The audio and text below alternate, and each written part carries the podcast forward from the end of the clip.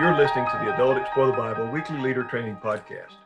This podcast is designed to help teachers prepare to lead a Bible study group using Lifeway's Explore the Bible adult resources. Each week, we review the Bible passage for that week's study, examine some questions teachers may face, and give some teaching tips along the way. I'm Dwayne McCrary, your host, and I'm also the leader for the Adult Explore the Bible team. Today, I'm being joined by Drew Dixon. Drew's the team leader for Student Explore the Bible. Drew, thank you for being with us today. Yeah, absolutely. Good to be here. Uh, we're going to be looking at session two for our study of the Gospel of Luke. It's actually our first half. We're actually studying the first half of Luke here in the winter quarter, winter of 2020 through 2021, and we'll study the second half of Luke uh, in the spring quarter. But right now we're in the second session of, of our study of Luke. We're looking at Luke chapter 1, verses 26 to 38. We've entitled this particular section or this study Conceived, and we're looking at Mary uh, as she's approached by an angel. Uh, verses 26 through 29, uh, six months after Elizabeth has conceived, which we talked about in session one, Gabriel visited an engaged virgin named Mary. He addressed her as being favored and blessed by God's presence, which perplexed Mary. Uh, we've entitled this particular part of the, of the study of this passage, verses 26 to 29, as the greeting. And the main point is that God places people in positions to be used by Him. In verses 30 and 33, we find the angel assuring Mary and repeating that she has found favor with God. He explains that she would conceive a son and name him Jesus.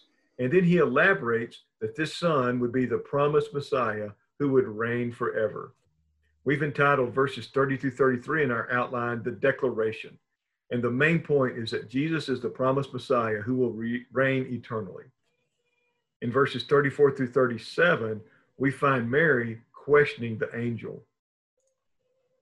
The angel then informs her that her conception would be a miracle worked by the Holy Spirit. The child would be the Son of God, which she's already, the, the uh, angel's already told her that once. And then he points to uh, Elizabeth's conception as an example of God's power. We've entitled this section, verses 34 through 37, The Question. And the main point here is that God's power is seen in his redemptive plan. We finish this study in verse 38, where Mary declares her willingness to follow God's plan. And at that point, the angel leaves her. We've entitled this one verse, The Commitment. And the main point here is that believers are to humbly submit to God's purposes. So that's a quick look at verses 26 through 38. Uh, Drew, here's the first question I want us to think about.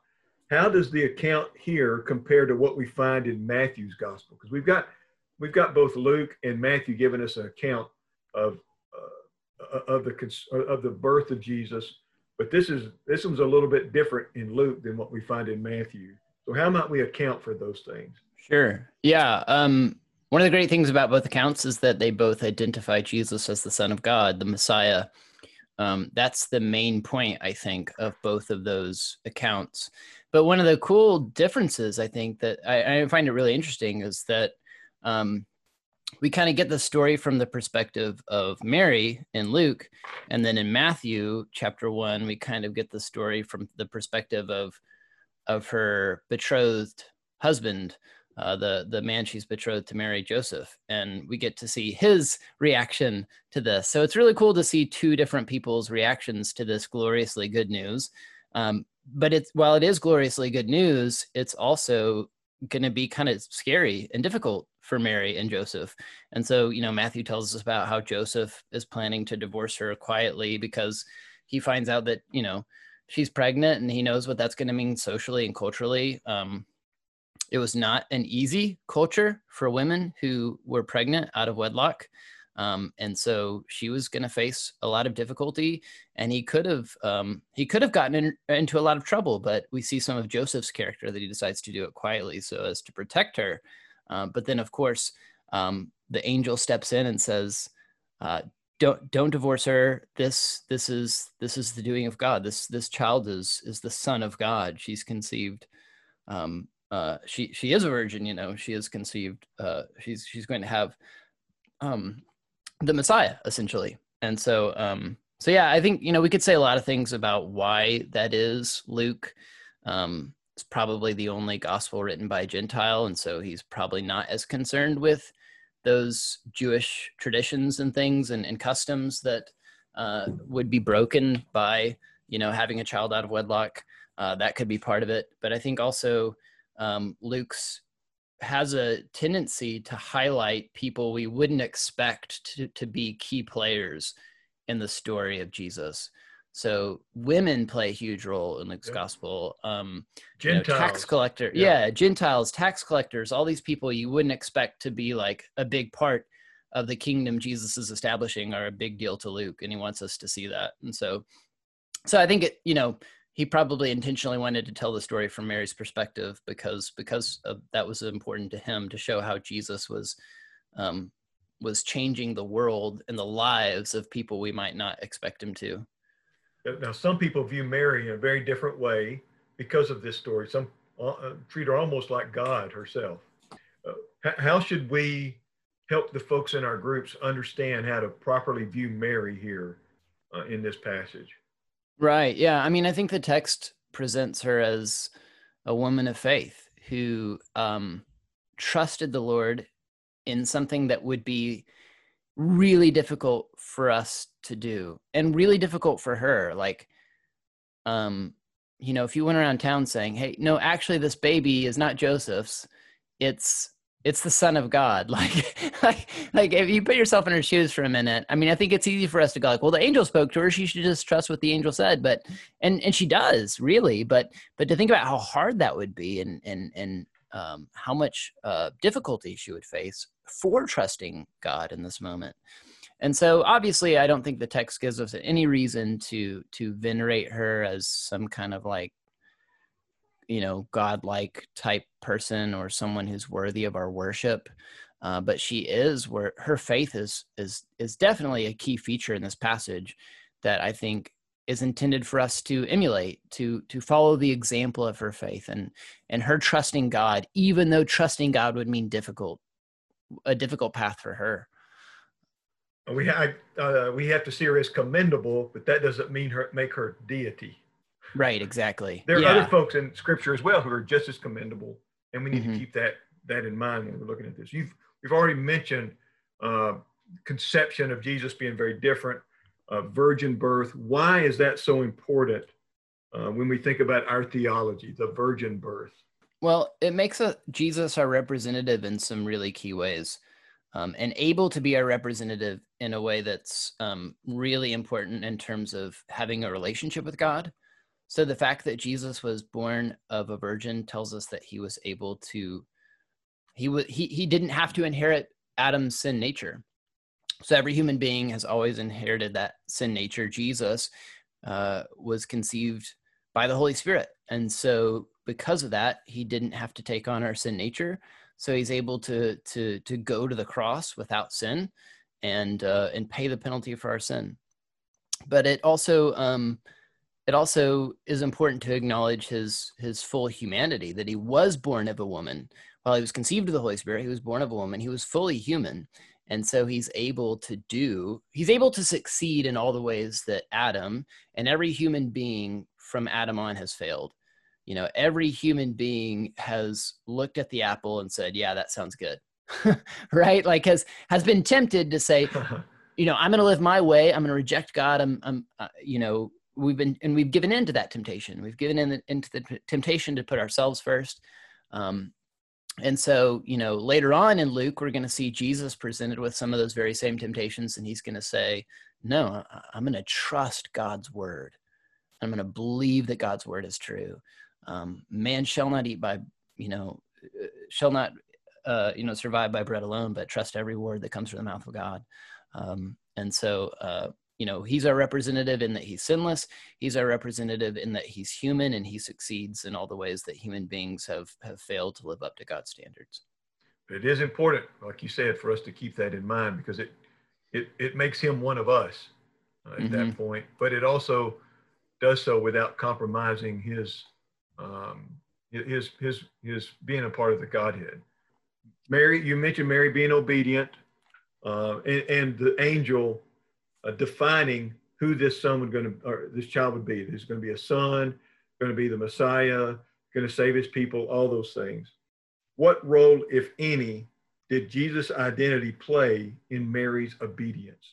We have to assume that that it played a big role, um, or at least, um, at least that like Mary took the angel. Which, by the way, when we say the angel, when she's taking the angel at his word, she's taking God at his word.